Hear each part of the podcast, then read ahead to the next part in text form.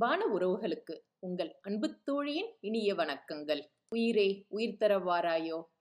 நாவலின் இரண்டாம் பகுதியில் உங்களை சந்திக்க மிக்க மகிழ்ச்சி அடைகிறேன்.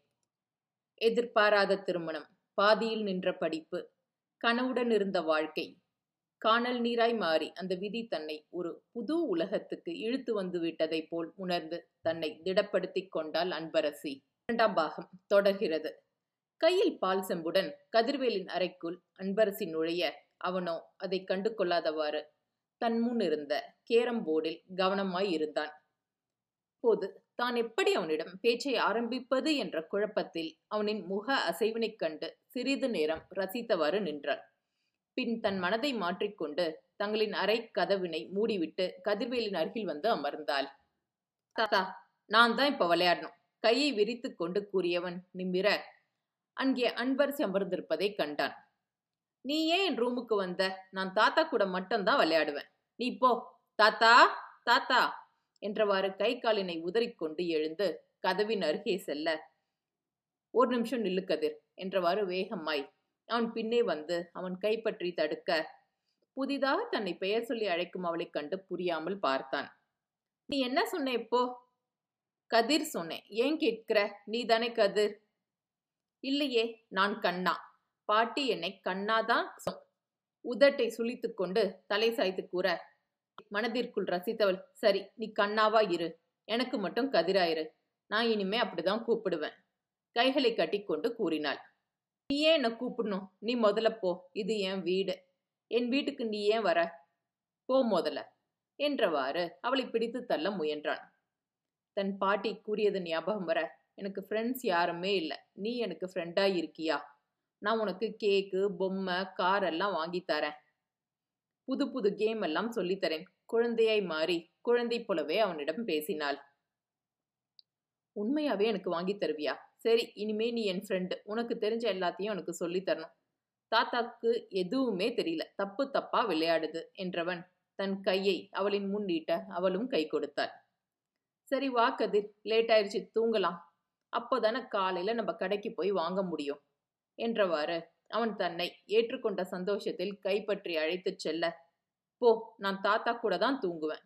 எனக்கு தாத்தா தான் வேணும் என்றவனோ அவள் கையை தட்டிவிட்டு கண்ணை கசக்கிக் கொண்டு வெளியே சென்றான். இப்போது என்ன செய்வது என தெரியாமல் அவன் பின்னே வெளியே செல்ல தாத்தா பாட்டி என்றவாறு ஹாலில் அமர்ந்திருந்த கனகவேலின் மடியில் சென்று படுத்தான். அவன் செய்கையைக் கண்டு வயதானவர் தாங்குவாரோ என்று நினைத்து அன்பரசி பதற அவரோ தன் பேரனின் தலையை வருடி கொடுத்தார். என்னாச்சு கண்ணா? ஏன் தூங்கல? எதுக்கு வெளியே வந்த? நான் உன் கூட தானே தூங்குவேன். நீ தானே எனக்கு கதை சொல்லி தூங்க வைப்ப. வா நம்ம போலாம் என்றவாறு எழுந்து அவர் கைப்பற்றி இழுக்க கண்ணா இப்படியெல்லாம் பண்ணக்கூடாது. நீ அரசி கூட தான் தூங்கணும். அவ உனக்கு கதை சொல்லுவா. போ முதல்ல உன் ரூமுக்கு. தெய்வானை பாற்றி சற்று அதட்டி கூற அவனோ மேலும் அடம் பிடிக்க ஆரம்பித்தான். அவன் அழுகை குரலும் கத்தலும் அதிகரித்து கொண்டே செல்ல என்ன செய்வது என தெரியாமல் பெரியவர்கள் இருவரும் திகைத்து கொண்டு நின்றனர். தாத்தா மாமா உங்க கூடவே வேணா தூங்கட்டும் அமைதியாக கூற. அது எப்படிம்மா முடியும்? அப்ப நீ தனியா தானே இருப்ப? அவனுக்காக தான் நீயே வந்திருக்க. பாட்டி தாத்தா நான் மாமாவுக்காக மட்டும் வரல உங்களுக்காக தான் வந்தேன். இனிமே உங்க மூணு பேரையும் கவனிக்க வேண்டிய பொறுப்பு என்னோடது. அதனால பாட்டி இன்னைக்கு என் கூட தூங்குவாங்க. தாத்தா மாமா கூட தூங்குவாங்க என்றவள் என் அருகே வந்து கைப்பற்றி அழைத்துச் செல்ல. அதை கண்ட கதிர் அவங்க என் பாட்டி என் கூட தான் தூங்குவாங்க என்றவாறு அவரின் மறுபுறம் வந்து கைப்பற்றி இழுத்தான். அவனின் மனம் இருவரும் தனக்கு மட்டுமே சொந்தம் என்று எண்ணியது. உனக்கு தாத்தா தானே வேணும்னு சொன்ன அப்புறம் ஏன் பாட்டி கிட்ட வர? இல்லை எனக்கு ரெண்டு பேரும் வேணும். நான் தர மாட்டேன் நீ போ என்றவாறு தன் பாட்டியை தன் மறைத்து கொண்டான்.